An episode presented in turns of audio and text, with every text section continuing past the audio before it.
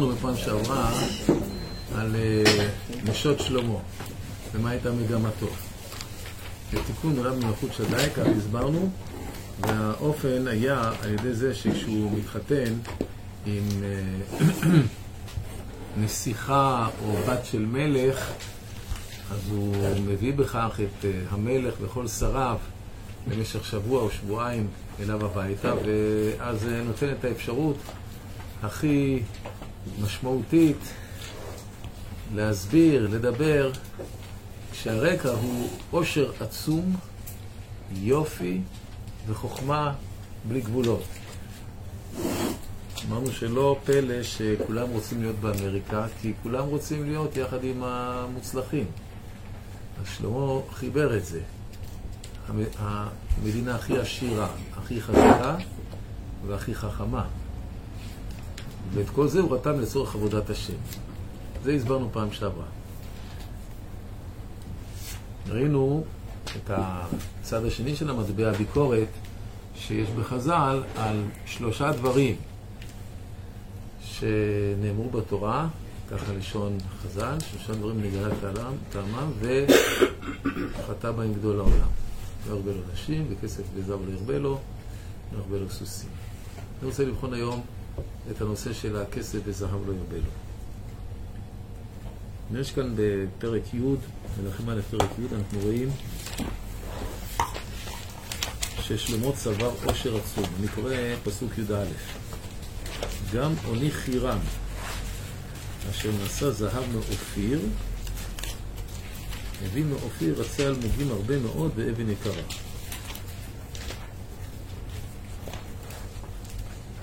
הצורים, הציונים, היו הספנים המעולים של העולם העתיק, ושלמה יחד עם חירם יסד חיל הים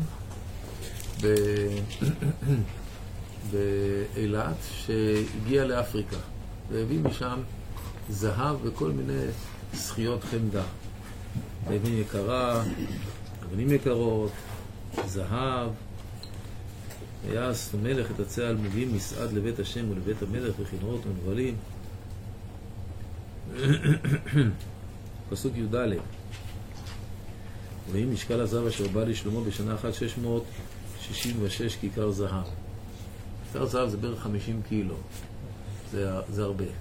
בשנה אחת 660 כיכר זהב, 666 כיכר זהב. זה שלוש טון זהב, זה כמות, אה, כמות אה, לא נתפסת, גם השווי שלה היום.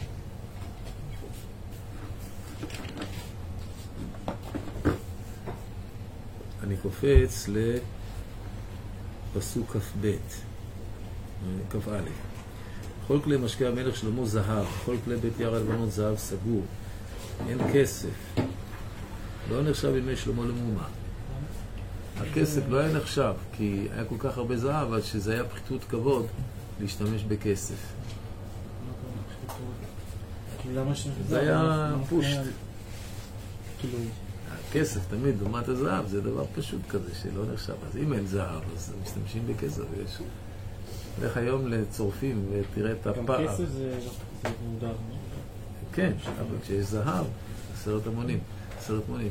אפילו היום תלכו לצורפים ותעשו הבדל בין גביע זהב לגביע כסף. תראו, זה לא פי עשר, זה יותר, פי שלושים בערך.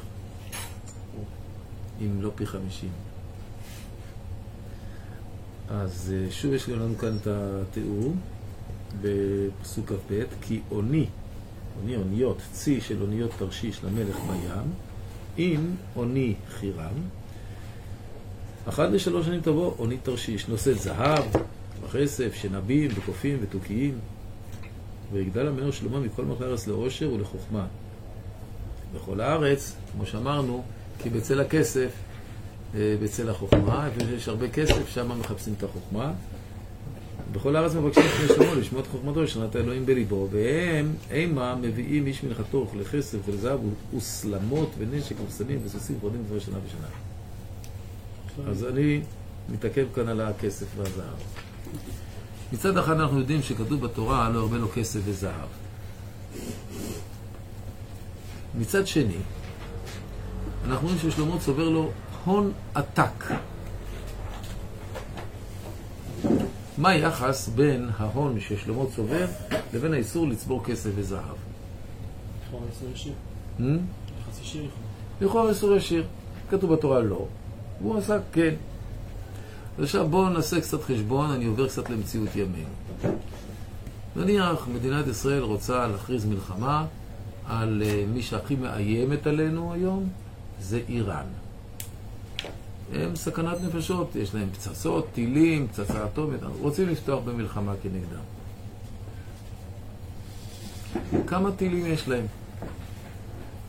כמה טילים יש להם? לא, אני מדבר טילים שיגיעו אלינו, נגיד יש להם אלף טילים. אני, לא, אני אומר בלי שאני יודע כלום. אני סתם אומר רק בשביל להסביר את המורכבות של הבעיה. נגיד יש להם אלף טילים. האם אנחנו יצרנו לנו אמצעי מגן? כן, יצרנו לעצמנו. יצרנו לעצמנו את הטיל חץ, שהוא אה, טיל נגד אה, טילים בליסטיים. אנחנו מוגנים. ויש עוד טיל אחד, עכשיו שכחתי איך קוראים קצת פחות ממנו. שביט. שביט, כן. שביט גם כן זה נגד טילים. חץ זה גם מעל האטמוספירה, מחוץ לאטמוספירה, שביט זה בתוך האטמוספירה. אז אנחנו מוגנים? כן. עכשיו אני אעשה לכם את החשבון. טיל שביט, שזה טיל נגד טילים, עולה מ- מיליון וחצי דולר. טיל חץ עולה שניים וחצי מיליון דולר. בוא נגיד שאנחנו אה, נמצאים במלחמה נגד אה, איראן, תכף תבינו למה אני עושה את החשבונות האלה בתוך שיעור תורה. ואנחנו צריכים עכשיו מול הטילים שלהם אה, לזרוק, לירות אלף טילים, נגיד הטילים הזולים שלנו. אלף כפול מיליון וחצי, לכמה? דולר. כמה הגענו? מיליארד וחצי דולר תוך כמה ימים. הבנתם את הבעיה? וזה רק מכה ראשונה. כלומר, כל מלחמה יש לה מחיר. ולפעמים המחיר הוא כל כך כבד, שהוא יכול למוטט את המדינה. ואז המדינה עושה את החשבון. אני יכולה לצאת למלחמה או לא? איזה, איזה שיקול? לא שיקול צבאי, שיקול כלכלי. נגיד, אמריקה החליטה שהיא יוצאת למלחמה כנגד עיראק, ובסוף כבשה אותה. כמה עלתה. המלחמה נגד עיראק? אתם יודעים? מה, זה בסוף עלה 70 מיליארד דולר. ככה אני חושב, 70 או 170, אני לא זוכר בדיוק, תסתכלו באינטרנט אחר כך תראו. בשביל אמריקה 70 או 100 מיליארד דולר, בסדר, מרגישים מכה קטנה בכנף. אבל התקציב השנתי שלנו, של מדינת ישראל, הוא כ-100 מיליארד דולר. חמישים וארבע. אה? 400 ו... 400 ומשהו, 450 מיליון שקל. לא דולר, שקל. 100 מיליארד דולר זה כמעט תקציב שנתי. מה זה אומר? שאנחנו לא יכולים לעמוד בזה, כי כל המדינה תתמוטט. למלחמות יש מחיר כלכלי. מה שאומר שכששלמה צובר הון עתק, זה לא רק ממד של להתפאר, זה כוח. זה נותן עורף כלכלי לכל מאבק מלחמתי שהוא אולי יצטרך לצאת ממנו. מה זה אומר גם כן?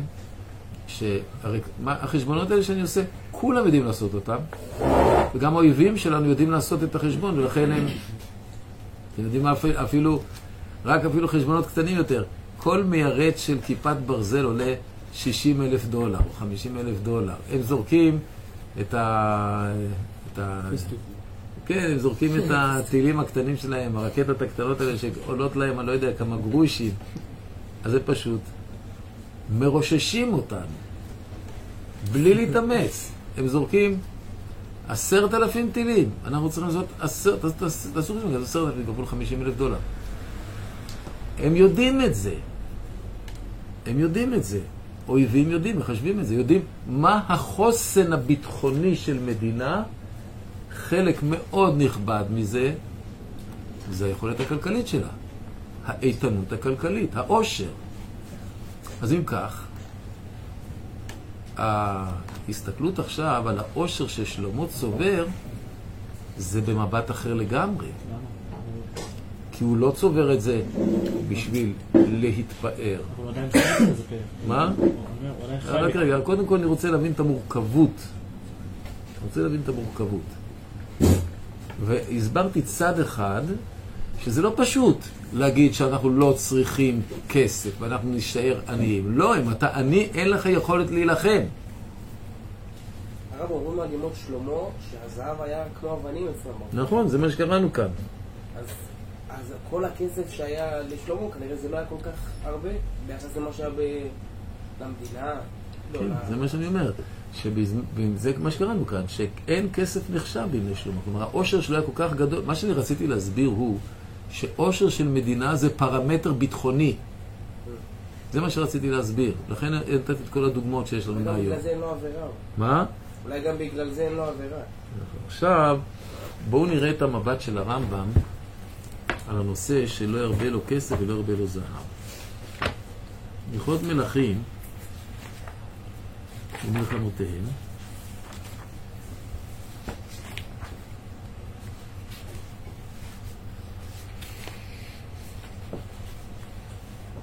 פרק ג' הלכה ד' שימו לב איך הרמב"ם מפרש את האיסור שלא ירבה לו כסף וזהב. ולא ירבה לו כסף וזהב להניח בגנזיו ולהתגאות בו או להתנאות בו.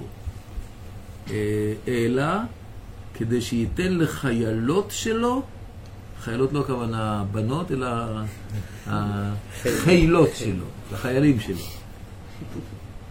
ולעבדיו ולשמשיו. זאת אומרת, צורכי המדינה. וכל כסף שירבה לאוצר בית השם להיות שם מוכן לצורכי הציבור ולמלחמותיו, הרי זה מצווה להרבותו. הפך לנו את פשט התורה. אנחנו אומרים, לא, אנחנו לא רוצים, אנחנו לא כסף, אנחנו עניים, אנחנו מסתפקים במה. אומר, לא, לא, לא, לא. אם זה כסף, זהו להתגאות בו, את זה אסרה תורה. אבל אם זה צורכי המדינה, כמה שיותר. למה? לפי מה שהסברתי, מאוד ברור. והוא חוזר ואומר, ואין אסור אלא להרבות לעצמו בבית גנזיו, שנאמר לא ירבה לו, לא זה לעצמו. ואם הרבה, לא כן. עכשיו אני רוצה להתייחס למה שאתה שאלת. ואנחנו רואים כאן כמה הוא גיפה את אה, ארמונו, וטרם מלכת תשובה את כל חוכמת שלמה והבית אשר בנה. ומאכל שולחנו, ומושב עבדיו, וממד משרתיו, ומלבושיהם, ומשקע, ועולתו אשר לבית השם ולב רוח.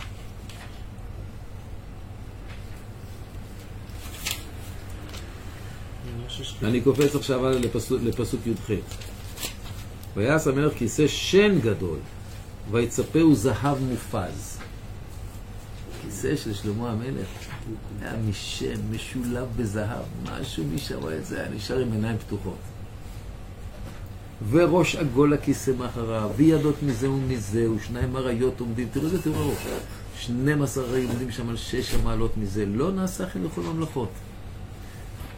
כל הכוסות אצלו לא היו עושים מפלסטיק, גם לא היו עושים מזכוכית, זהב טהור. אז אה, מה אוריאל שואל? זה לא נקרא להתנאות בו? לא. כי הוא עושה משתה וזה, שכל המלכים ידעו שיש לו... ידעו לפחד ממנו. אז לא יודעים לעקל או לעקלקלות. יכול להיות שזה באמת נעשה להתפאר. כך אנחנו רואים אצל אחשוורוש.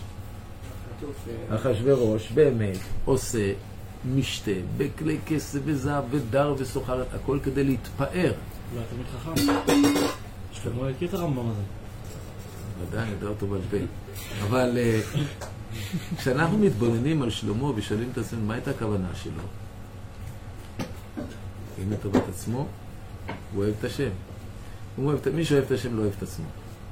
הוא לא במרכז, השם במרכז. זאת אומרת, מה הייתה כוונת שלמה בכל היופי, הפאר, הזהב, האבנים יקרות שהוא ריפד את הארמון שלו ואת בית השם, ליצור כזה רושם אדיר בקרב כל מי שבא, שיגידו, וואו, כזה אנחנו רוצים להיות. ואז שואלים אותו, איך עשית את זה? זה לא אני, זה הוא. לא אני, זה השם נתן לי. מי זה השם? לא שמענו עליו. אה, אני אגיד לכם, השם ואני נותן להם נאום מספר קהלת. כבר אמרנו שספר קהלת, ככה הנציב אומר, זה הנאומים ששלמה נאם בפני כל מלכי אומות העולם. אז כשעכשיו, זה המבט השני. הכסף והזהב ששלמה מרבה, הפאר וההוד של הארמון של ירושלים, זה יכול להיות באמת במבט שלילי, אבל זה יכול להיות במבט הפוך, במבט חיובי. במה הכל תלוי? מה הכוונה שלך. ואמרתי, לב ידיים לעקל על הכלכלות. ברגע שכל הכוונה ביופי ובפאר זה לפאר את שם השם, ולגרום לכל מי שרואה את זה, לומר, כזה אני רוצה להיות. הוא מצליח, סימן שהשם שלו חזק, האלוהים שלו חזק ומצליח אותו. גם אני מצטרף. אז, אז זה לטובה. אבל אם הוא עושה את זה בשביל עצמו ולהתפאר בו, אז זה לרעה. הרמב"ם, זה מה שהרמב"ם אומר. לא אסרה תורה, אין איסור אל להרבות לעצמו בבית גנזיו, שנאמר לו הרבה לא. בבית גנזיו. מה בבית גנזיו? יש לו חדרים עם כל מיני אבנים ומרגלות, כמו שהוא לכל המהרג'ות בהודו וכל הסולטנים הטורקיים. אבל שלמה לא שם את זה בבית גנזיו. שלמה שם את זה בכל מקום. למה? כי הוא רצה ליצור רושם אדיר של, הממ... של ממלכת השם שנמצאת ברום התרבות, ברום העושר, ברום החוזק. אז מילא להגיד ששלמה המלך חטא ועבר על לא ירבה לו, אני לא אומר שחז"ל לא אומרים, אבל גם כן אפשר לראות את זה בדיוק הפוך. לפי הרמב"ם, שלמה המלך בסדר גמור. אני רוצה עכשיו להתבונן על הלאו השלישי, ולא ירבה לו סוסים.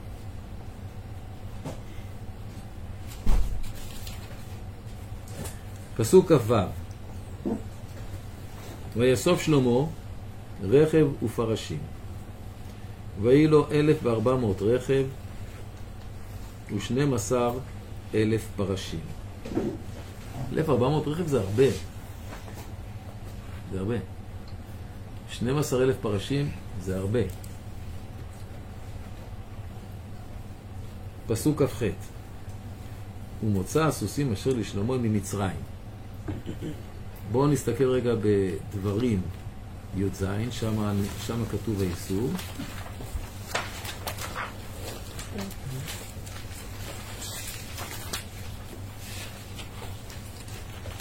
נקראו בפסוק ט"ז. דברים פרק י"ז, פסוק ט"ז. רק לא ירבה לו סוסים, ולא ישיב את העם מצרימה למען הרבות סוס. ואדוני אמר לכם, לא תוסיפון לשוב בדרך הזה עוד. אנחנו קוראים על שלמה, ומוצא הסוסים אשר לשלמה ממצרים, ומקווה סוחרי המלך ייקחו מקווה במחיר, ותעלה ותצא מרכבה ממצרים משש מאות כסף וזוז או חמישים מאה, וכן לכל מלכי חיטים, ומלכי ארם בידם יוציאו. אז כמה סוסים היה לשלמה המלך? 12 אלף פרשים, אבל כמה סוסים היה לו?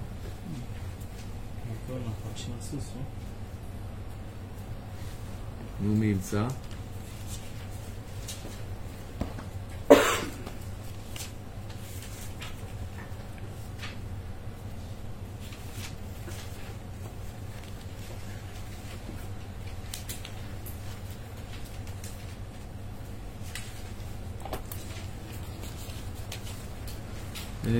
מלכים א', פרק ה'.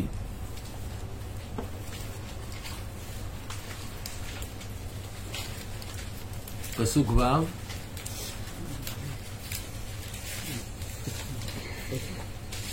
מלכים א', פרק ה', פסוק ו' ויהי לשלמה ארבעים אלף אורוות סוסים למרכבו. ארבעים אלף אורוות או ארבעים אלף סוסים? מה אתה חושב שהוא עשה אורוות בלי סוסים? לא, אורווה אולי כמה סוסים בכל אורווה. יכול להיות, אבל אז יוצא שיש לו, תכפיל את מספר הסוסים שאתה משער, כפול 40 אלף, אז בכלל הגעת למספר אגדי של איזה 100 אלף סוסים. אז זה לא רק 12 אלף. היה לו 40 אלף אורוות סוסים. בואו נהיה ממעטים, אז בכל אורווה היה סוס אחד, אז 40 אלף סוסים, זה מספר הראוי להתקבל. ומה פשר הדבר? אז לכאורה הוא באמת ממש עובר על דבר השם, שאמר לא ירבה לו סוסים. וגם אנחנו רואים שהמרכבות עולות ממצרים. מה פשר הדבר? ואפשר לשאול עוד, עוד שאלות. למה, למה שלמה מרבה כל כך הרבה סוסים כשאנחנו מוצאים בס, בספר שמואל ב' שכשדוד נלחם, תסתכלו למשל, תסתכלו שמואל ב', תפתחו.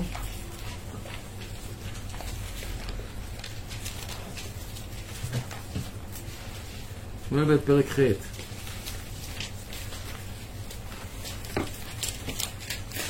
פסוק ג' ד' ויח דוד את הדדעזר בן רחוב מלך צבא בלכתו להשיב ידו בנהר פרת וינקוד דוד ממנו אלף ושבע מאות פרשים ועשרים אלף איש רגלי ויעקר דוד את כל הרכב ויותר ממנו מאה רכב מה זה לעקר?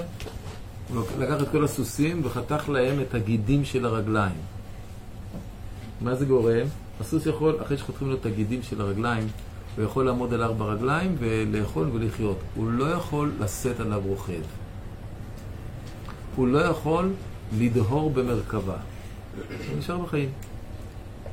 אז הוא לא הרג אותם, אבל עיקר אותם. כלומר, בעצם הרס את כל כלי הנשק המשוכללים במרכבות של אה, הארמים. אנחנו צריכים להבין. מרכבה מימי קדם, מרכבה מברזל שרתומה לשני סוסים או יותר, זה כמו טנק של ימינו. כשרוצים uh, לעשות הערכה איזה צבא יותר חזק מהצבא השני, אחד המדדים הכי ברורים, כמה טנקים יש לו ומה טיב הטנקים. כמה טנקים יש לאמריקה, אתם יודעים? אני חושב שיש להם בערך 50 אלף טנקים. כמה טנקים יש למדינת ישראל? אני באמת לא יודע. אבל סתם אני זורק מספר, 3,000, 4,000, אתם מבינים את הקנה מידה? להתחיל איתנו גם כן אנשים מהססים היום, כי בכל אופן, אבל מי ירצה להתחיל עם אמריקה? 50 אלף טנקים? זה לא סיפור קל. אז, אז מה בעצם התפקיד של ה-50 אלף טנקים? לייצר כוח הרתעה. אז אם אני שואל, למה שלמה לא הלך בדרכו של דוד? הרי דוד ניצח בלי מרכבות. מה התשובה? הוא רצה להילחם בכלל. זהו, שלמה רצה לנצח בלי, בלי להילחם. איך עושים את זה? אתה יוצר כוח הרתעה כל כך חזק שאף אחד לא מעז להילחם איתך. מצד אחד הוא עשיר גדול שאין לו שום בעיה להחזיק מלחמות איפה שהוא רוצה, מצד שני יש לו כל כך הרבה טנקים, מי ירצה להתחיל נגדו? אז ממילא הוא היה פנוי ללמוד תורה, ולעסוק בחוכמה, ולקרב את כל באי עולם אל הקדוש ברוך הוא. אבל עכשיו בואו נסתכל רגע במשקפיים של שלמה על לא הרבה לו סוסים. מה אומר הרמב"ם? לא ירבה לו סוסים, לא ירבה לו סוסים, אלא כדי מרכבתו. אומרת, כמה סוסים מותר שיהיה לך? בשביל המרכבה שלך. אפילו סוס אחד פנוי להיות רץ לפניו כדרך שעושים שאר מלכים אסור. שרצים, כמו שמסופר על הדונייה, שהוא עשה כך וכך סוסים שרצים לפניו, אנשים שרצים, לכבד אותו, כמו... היום עושים את זה עם מישהו מאוד מאוד מכובד, אז עושים לו איזה משמר של אופנועים כבדים כאלה משטרתיים שהולכים לפניו, איזה עשרה אופנועים. כבוד. אז פעם היו עושים את זה עם סוסים. אז שוב, איך הרמב"ם לוקח את האיסור, לאן הוא לוקח את האיסור שלא ירבה לו סוסים? להנאה של עצמו. להנאה ולהתפארות כדרך שעושים מלכים. אבל אם אתה מרבה סוסים בשביל שיהיה לך כוח מלחמתי, כמה שיותר. לצורכי הממלכה אין מגבלות, לפי הרמב"ם. לצרכים האישיים שלך יש מגבלה. ולא ירום לבבו. זה אותו עניין. והיא מוסיף לו כן. אני חוזר למלכים א', פרק י' ויאסוף שלמה רכב ופרשים, ויהיו לו אלף ארבע מאות רכב ושנים עשר אלף פרשים, וינחם בערי רכב ועם המלך בירושלים. ויתן המלך את הכסף וכולי. פסוק כ"ח, ומוצא הסוסים אשר רשומו ממצרים, כלומר, לכאורה. אנחנו בדיוק נמצאים בבעיה שהפסוק בדברים י"ז מצביע עליו. מה, מה אמרה תורה בדברים פרק י"ז? לא הרבה לו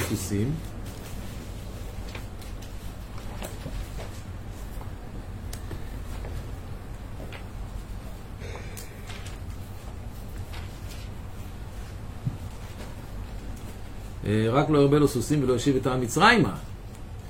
אבל שוב אנחנו רואים כאן איך הרמב"ם למד. למען הרבות סוס! שיהיה לך סוסים מכובדים. אבל אם זה בשביל הצבא, בשביל עם ישראל, אז זה מותר. האם מותר לרדת למצרים בשביל סוסים או אסור? מוצא הסוסים אשר לשלמה ממצרים ומקווה. אני מפסק את הפסוק לפי הטעמים. מפסיק גדול, מוצא הסוסים אשר לשלמה ממצרים. חצי השני של המשפט מפוסק כך, ומקווה, פסיק.